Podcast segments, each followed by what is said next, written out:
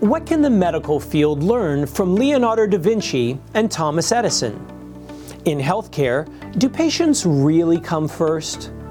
And how can we bring the passion back to medicine? Welcome to the Transformative Healthcare Podcast. I'm your host, Todd Chobotar. I serve as publisher and editor in chief of Advent Health Press. We're trying something a bit different with this series. Often, podcasts are created after a book is released, but this time we're going to share the book's concepts before they're published as a work in progress. Our authors are Dr. Jeffrey Kuhlman, who serves as Senior Vice President and Chief Quality and Safety Officer for Advent Health Orlando. His co author is Daniel Peach, Director of Clinical Transformation at Advent Health Orlando. Today's podcast is entitled The Ultimate Question Are You Ready to Transform Healthcare? Now let's join Jeffrey Kuhlman and Daniel Peach as they discuss Leonardo da Vinci, Thomas Edison, and bringing the passion back to medicine. On my first day of medical school, they taught me three things listen to your patients, they'll tell you what's wrong with them. Right. Don't be over enamored by technology. And number three, give every patient something for their time of need. Right. Now, sometimes that might be a medication, it might be um, some lifestyle advice, it might be an intervention, it may be um, a procedure or a surgery, um, but or it may be um, some moments of your time holding their hand and comforting them um, in times of despair. It seemed daunting, but in reality, it boils down to the simple concept of doing what's best for the patient. So we started um, the book with an ambitious, audacious promise. We promised a path to transform healthcare. It also seemed daunting, but as Leonardo da Vinci said, simplification is the ultimate sophistication. Our, the, our transformative methodology comes down to three things.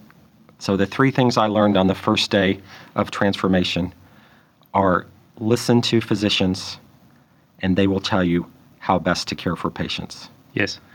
Two, don't be over enamored with technology and three, give everyone a algorithm in their time of need.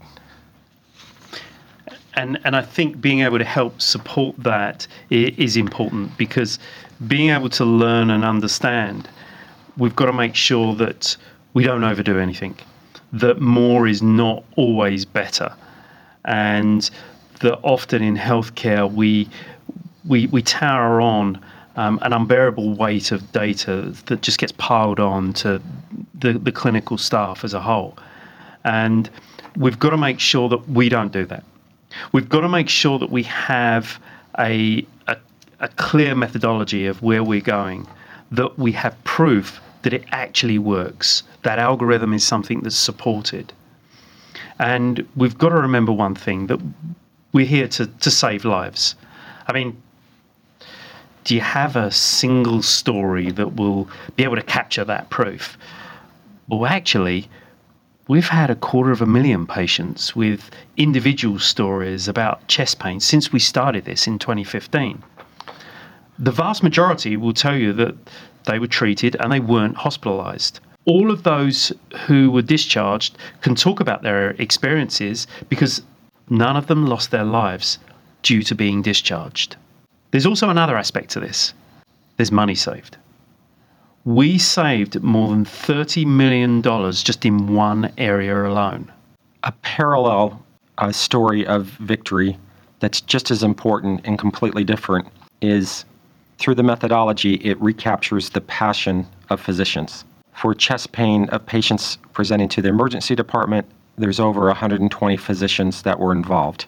Um, for sepsis, it's hundreds of physicians that follow the patient from the emergency department into the medical surgical ward or the intensive care unit and uh, back through the continuum of care.